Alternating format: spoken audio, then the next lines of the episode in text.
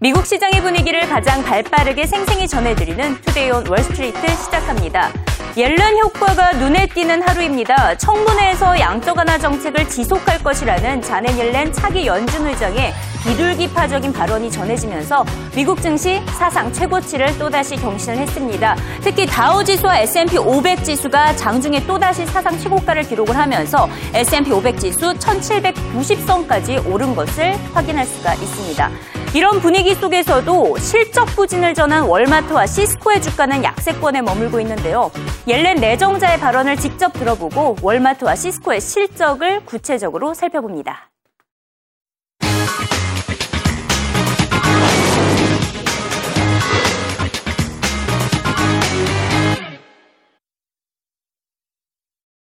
역시 예상했던 대로 옐런 효과가 시장에 정확히 반영이 됐습니다.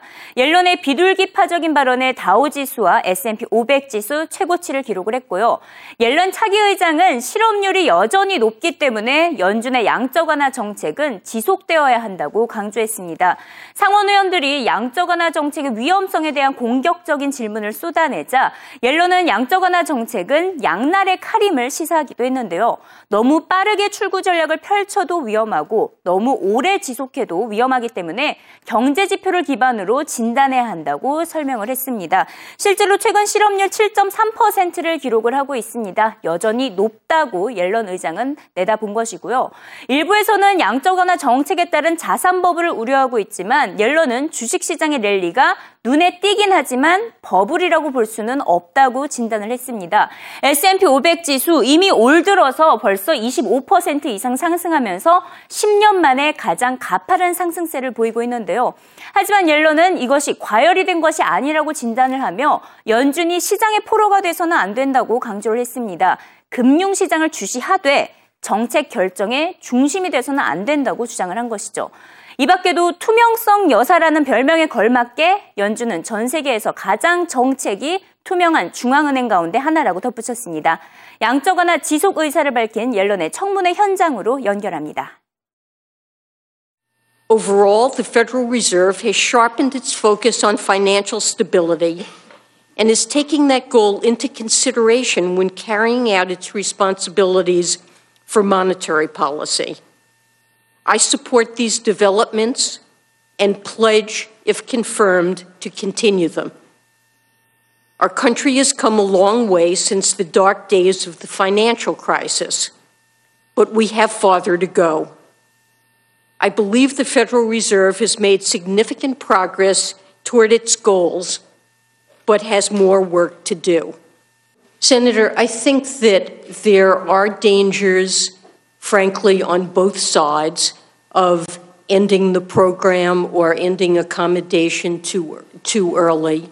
Um, there are also dangers that we have to keep in mind with continuing the program too long or more generally keeping monetary policy accommodation in place too long. So the objective here is to assure a strong and robust recovery so that we get back to full employment and that we do so while keeping inflation under control 네, 옐런 차기 의장의 공식적인 발언은 처음으로 접해보는 것인데요. 버냉키 의장과 발언과는 다소 분위기가 다른 것을 알 수가 있습니다. 차분하게 조근조근 설명하는 어투를 가진 것으로 분석이 되고 있습니다. 이 같은 옐런의 청문회를 들어본 결과 현재 고용 시장을 가장 우려하는 것으로 느껴졌는데요. 최근 신규 고용이 20만 건 이상을 기록하면서 고용 보고서 호조가 전해졌지만 여전히 실업률은 7.3%로 연준의 목표치보다는 높은 수준입니다. 이날 전해진 실업수당 청구 건수 역시 시장에 실망감을 안겨줬습니다. 5주 연속 감속하면서 33만 9천 건을 기록했지만 시장의 예상치를 상회한 데다 지난 여름에 기록했던 최저 수준으로 다시 회복하지 못하고 있습니다. 즉 여름 이후부터는 고용시장 회복이 더디게 진행되고 있음을 시사하고 있는데요. 그나마 이날은 옐런의 비둘기파적인 발언이 있었기 때문에 이번 실업수당 청구 건수가 시장에 큰 영향을 주진 않았습니다. The jobless claims comes out a little worse than expected at 339. Last week was revised to 341, a little worse than expected also. Continuing claims comes out at 2874, uh, a little bit worse than last week's 2870. Um, the bond market ticks up a couple ticks, so tiny bit lower yields. Remember, good numbers Bond markets think taper and get scared. Stock market doesn't seem to care which way the numbers are, and they prove it this time too. Uh, S&P still about four handles, so they liked it a little bit.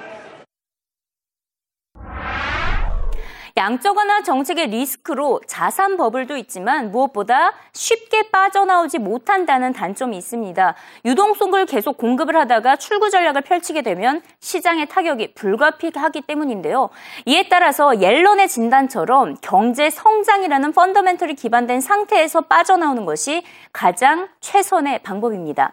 엘레리언 핑코 CEO 역시 연준이 더 많은 자산을 매입할수록 양적 완화 정책에서 빠져나오는 것이 어려워지고 있다며 유일한 방법은 지속적인 고성장밖에 없다고 주장했습니다. Which is there's only one way to get us out of this, which is high and durable growth. So the whole system now has bet on the effectiveness of QE, not in terms of asset prices. We know that works, but in terms of ultimately delivering growth. And that's what's going to validate, if it comes, that's what's going to validate market pricing. Otherwise, the convergence happens the other way around. Could QE here benefit the US while breaking something outside that feeds back into the US? And that's the other discussion that is going to become more interesting but in the months Mohammed, ahead. You asked the question, but what's the answer? The answer is yes. We're complicating the life of policymakers. Incredible. Look at Brazil. Look at Indonesia. They're finding it very hard to deal with the spillover effects of QE. And they're 네, 이번 주는 주요 소매업체들의 실적이 쏟아지는 한 주였는데요. 어제 대형 백화점 메이시스에 이어서 이번에는 최대 유통업체 월마트의 실적이 발표가 됐습니다. 어제와 분위기와 달리 월마트의 실적은 다소 실망감을 안겨줬습니다. 순이익은 지난해 순이익과 시장 예상치를 모두 웃돈 37억 4천만 달러를 기록했지만 매출은 시장의 기대치를 하회한 1,157억 달러를 기록했기 때문입니다. 연간 순이익 전망치까지 하향 조정 하면서 월마트의 주가는 약보합권에서 거래가 됐습니다. 이번 월마트의 실적은 미국인들의 소비 심리가 다소 조심스럽다는 것을 시사했는데요. 연말 쇼핑 시즌을 앞두고 월마트가 어떻게 프로모션을 하느냐에 따라서 4분기 실적이 가늠될 것으로 전망되고 있습니다. I think it's very a very cautious tone. You're going into a holiday season where six fewer days, the sense of urgency is greater, and the level of promotions feel like it's going to be higher than ever. When the economy is pretty healthy, uh, people don't only shop at Walmart. People go to specialty stores, go to mom and pop stores. Uh, they go for a wider variety of, of, retailers, and that's a challenge that Walmart has to face as a retailer. Um, but uh, you've got to look at the overall retail environment, and I think the overall retail environment's been positive. You saw this with, with Macy's yesterday in, in, in one set of statistics. Is, uh, Walmart is, a, is very, very sophisticated and, and, and powerful in its promotional activity. It knows exactly what it's doing. I think that you know we see it as a vendor to, to Walmart. Um, we see them as not being overly conservative with their with keeping their inventories what, what for the Christmas what, season, which indicates to what us what percent of your business they're cautiously optimistic. 어제 장 마감 후에 전해진 시스코의 실적은 기술주 전반에 부담을 안겨줬습니다. 순이익은 20억 달러로 지난 분기보다 1억 달러 감소한 데다 다음 분기 순이익과 매출 전망치까지 하향 조정했기 때문인데요. emerging 시장에서의 수요 둔화를 반영을 했습니다. 이에 따라 이날 시스코의 주가 무려 13% 가까이 급락하는 모습을 형성하는 것을 볼 수가 있었습니다. 실적 발표 후에 존 챔버스 시스코 CEO의 공식 입장이 전해졌는데요. 그의 공식 입장과 이에 대한 짐 크레이머의 반응을 살펴봅니다. for uh, in that window, but it's probably not going to be in the next year to uh, 24 months. It'll probably be in the two to three year window from here is the most likely scenario, and that's at the request of both the board and also I think it's the right thing to do for the business. It isn't just high tech, uh, it's the consumer companies of our customers, the people who sell in a Brazil or sell in an India, uh, or manufacturing who sells in those areas. What you're seeing is the GDP slowed. And as they slowed, and you, you and others have talked about it for almost six months, uh, then confidence began to drop. And if they're looking for the U.S. to lead them out of this scenario, clearly the last month or two has not instilled a lot of confidence. I mean, this is just a this is a crash of unbelievable proportions in their business. And they can say whatever they want, name all the people they want right. on the conference call, and talk about how great it is, and talk about end to end and the internet, the internet of all things. This was amazingly bad.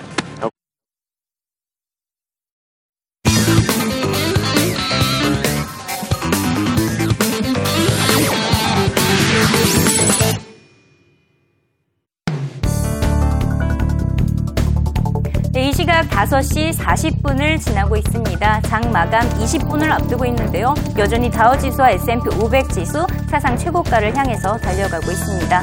이 시간 헤드라인 한번 짚어보도록 하겠습니다. 지금 CNBC 웹사이트를 바로 연결을 해봤는데요. 현재 헤드라인으로 가장 top으로 떠 있는 것은 바로 엘 에리언 핌코 CEO의 인터뷰가 떠 있는 것을 알 수가 있는데요. 앞서 언급을 했듯이 양적 완화를 어, 출구 전략을 펼치는 것의 최선의 방법은 바로 어, high growth, 고성장밖에 없다라는 입장을 전하고 있습니다. 앞서 인터뷰 영상까지 확인했기 때문에 바로 다음 헤드라인으로 넘어가 보도록 하겠습니다. 다음 헤드라인은 유로존 경제에 대한 우려감을 나타내는 헤드라인입니다. 유로존 3분기 경제 성장률 둔화에 대한 세계 경제 우려가 커지고 있습니다. 그 이유는 biggest trading partner이기 때문인데요. 유럽은 가장 큰 무역 파트너 중 하나이기 때문입니다. 유로존의 3분기 GDP 0.1% 성장을 기록하면서 18개월 만에 어, 이런 디프레션에서 벗어났습니다. 마이너스 성장에서 벗어났지만 다시 경기 침체에 빠져들 것이라는 우려감이 제기가 되고 있는 것입니다. 그 이유는 그 이유로는 유로존의 최대 경제국인 독일과 프랑스의 GDP가 다소 실망스럽게 나타났기 때문에 유로존을 둘러싼 세계 경제 우려감 여전히 남아있다는 기사였습니다. 이어서 바로 유로존과 또 관련된 소식 하나 더 짚어보도록 하겠는데요. 바로 아일랜드에 대한 소식입니다. 유럽연합과 IMF로부터 지난 3년 동안 구제금융을 받았던 아일랜드가 다음 달에 구제금융을 졸업하겠다라고 선언을 했습니다. 위기 재발에 대비한 보호 조치도 받지 않으면서 완전히 구제금융에서 벗어나게 되겠다라는 입장을 밝힌 것인데요. 구제금융을 받는 국가로는 최초로 벗어나는 것으로서 성공 스토리를 제시를 하고 있습니다. 이와 관련해서 엔다 캐니 총리는 구제금융을 벗어나는 것은 아일랜드의 최상의 선택이었으며 아일랜드 경제를 정상화하기 위해서 가장 다, 가가는 가운데 마지막 방법으로 옳은 방향으로 가고 있다라고 진단을 했습니다. 자, 마지막으로는 오바마 대통령의 백악관 기자회견 내용을 정리를 해봤습니다. 오바마 대통령이 건강보험 개혁법의 첫 도입이 다소 펌블, 덜컹거렸다며 실수를 인정을 했습니다. 이 보험사로부터 해지 통보를 받게 된 가입자들이 1년 더 보험을 연장할 수 있도록 하는 방안까지 마련을 했는데요. 하지만 보험업계에서는 이 제안에 대해서 부정적으로 반응을 하고 있습니다. 지금 웹사이트가 제대로 반응을 하지 않으면서 이렇게 덜컹거리면서 시작을 했지만 오바마 대통령은 계속해서 성공적인 개혁 법안이 될 것이라고 주장을 하고 있는데요. 하지만 보험업계에서는 지금 와서 규칙을 바꾼다면 불안정할 것이며 미국인들에게는 더 큰 대가를 치르게 할 것이라며 반대 입장을 펼치고 있습니다. 우선 이 같은 진통을 겪고 있는 건강보험 개혁법에 대한 버락 오바마 대통령의 백악관 기자회견 현장으로 연결합니다.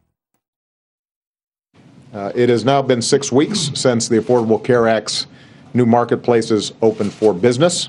Uh, I think it's fair to say that the rollout has been rough so far. Uh, and I think everybody understands uh, that I'm not happy about the fact that uh, the rollout uh, has been you know, you know, wrought with a whole range of problems that I've been deeply concerned about. but today I want to talk about what we know after these first few weeks and what we're doing to implement and improve the law. Uh, yesterday, uh, the White House announced that in the first month, more than 100,000 Americans successfully enrolled in new insurance plans. Uh, is that as high a number as we'd like? Uh, absolutely not. But it does mean that people want affordable health care. We've got to move forward on this. It took 100 years for us to even get to the point where we could start talking about and implementing uh, a law to make sure everybody's got health insurance. Uh, and my pledge to the American people is, is that we're going to solve the problems that are there. We're going to get it right. And the Affordable Care Act is going to work for the American people.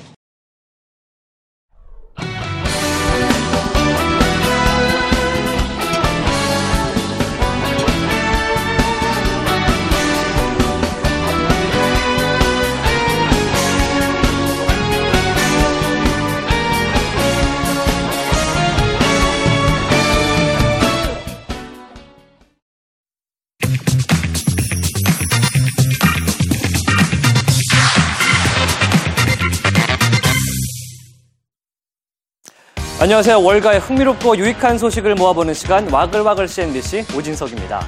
오늘은 11월 15일 금요일입니다. 벌써 11월의 절반도 다 지나가 버렸는데요. 점차 연말을 준비하는 사람들의 움직임 분주해지고 있습니다.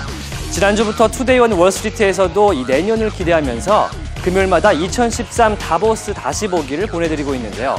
오늘로 2013년 세계 경제 포럼 68일 남았습니다. 내년 경제를 이끌 화두가 벌써부터 궁금해지고 있죠.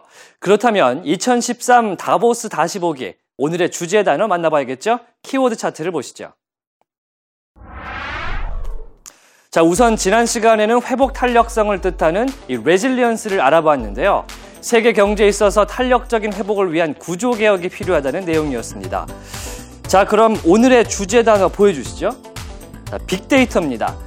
말 그대로 대용량 정보라는 의미입니다. 일반적인 환경에서 처리되는 데이터의 양보다 훨씬 방대한 수준의 정보를 말하는데요. 정치계에서는 미국 NSA 도청 파문, 경제계에서는 양적 완화 축소 움직임 등이 있었다면 IT 업계에서는 바로 이 빅데이터를 내세울 수가 있을 겁니다. 기존의 연구 분석으로는 알 수 없었던 미세한 통계 자료를 만들 수가 있는 건데요. 어떤 사람들은 빅데이터를 통해서 인류 역사상 처음으로 인간 행동을 미리 예측할 수 있게 됐다. 이렇게 주장하기도 했습니다.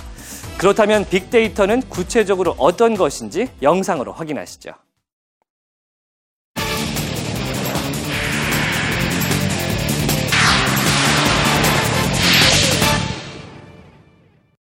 Chad Bradford. He's a relief pitcher. He is one of the most undervalued players in baseball. His defect is that he throws funny. Nobody in the big leagues cares about him because he looks funny. This guy could be not just the best pitcher in our bullpen, but one of the most effective relief pitchers in all baseball. This guy should cost $3 million a year. We can get him for 237000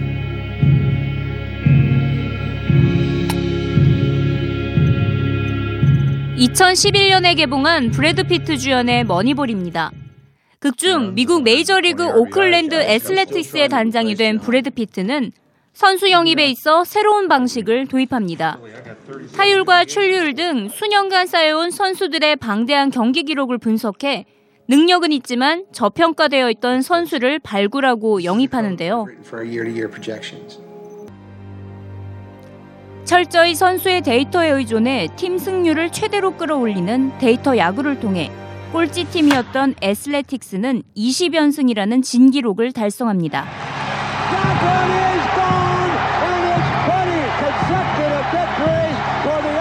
방대한 양의 정보에서 의미 있는 결과를 얻어낸 빅데이터의 좋은 예라고 할 수 있죠.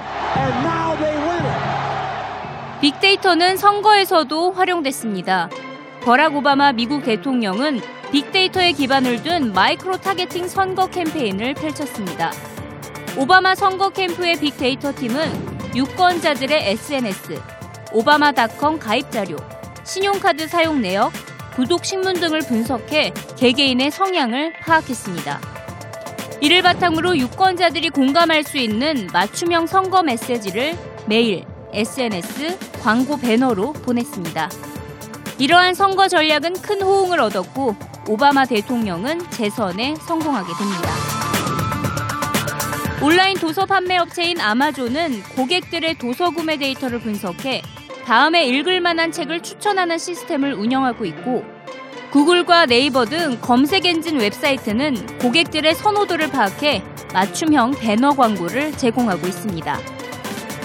이렇게 빅데이터의 적절한 활용이 새로운 서비스와 수익 창출로 이어지면서 관심을 받고 있는데요.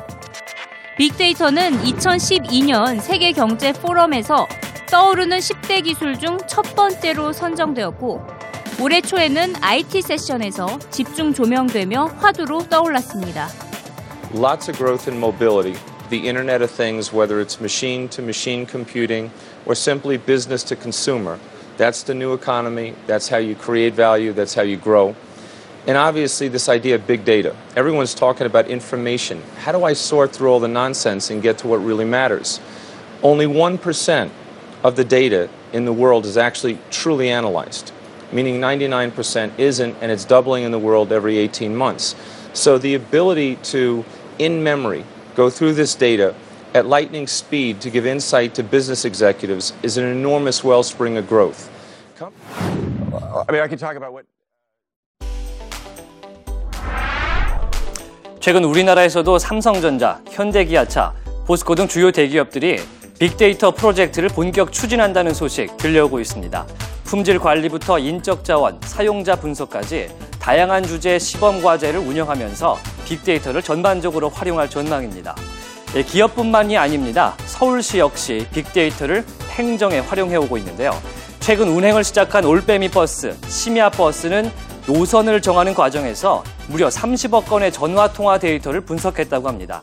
또 내년부터는 이렇게 수집한 빅데이터 자료를 일반에 공개해서 비즈니스에 도움이 되게 할 예정이라고 하는데요. 하지만 빅데이터 활용도가 높아지는 것에 비해 국내 데이터 전문가는 부족한 실정입니다. 이에 따라 정부는 빅데이터 전문가 양성 아카데미를 출범시키고 data scientist라는 자격증도 도입하겠다고 밝혔습니다. 예, 정말이지 본격적인 빅데이터 시대가 다가오고 있는 것입니다.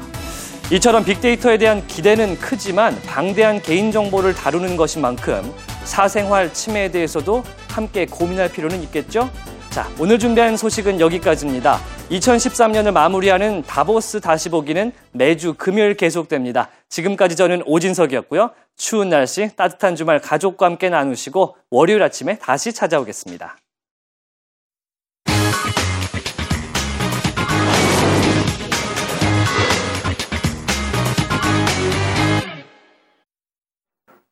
오늘 시장의 주인공이었던 자네 옐런 차기 연준 의장이 딱 시장이 원하고 시장이 예상을 했던 발언을 전했습니다. 이처럼 옐런의 주장처럼 이제는 연준 위원들의 말 한마디보다는 고용, 주택 그리고 소비와 관련된 지표를 예의주시하면서 이 양적 완화 축소 시기를 가늠해 보시는 건 어떨까 싶습니다. 네, 지금까지 이승이었고요. 다음 주 월요일도 생생한 글로벌 금융시장 소식으로 돌아오겠습니다.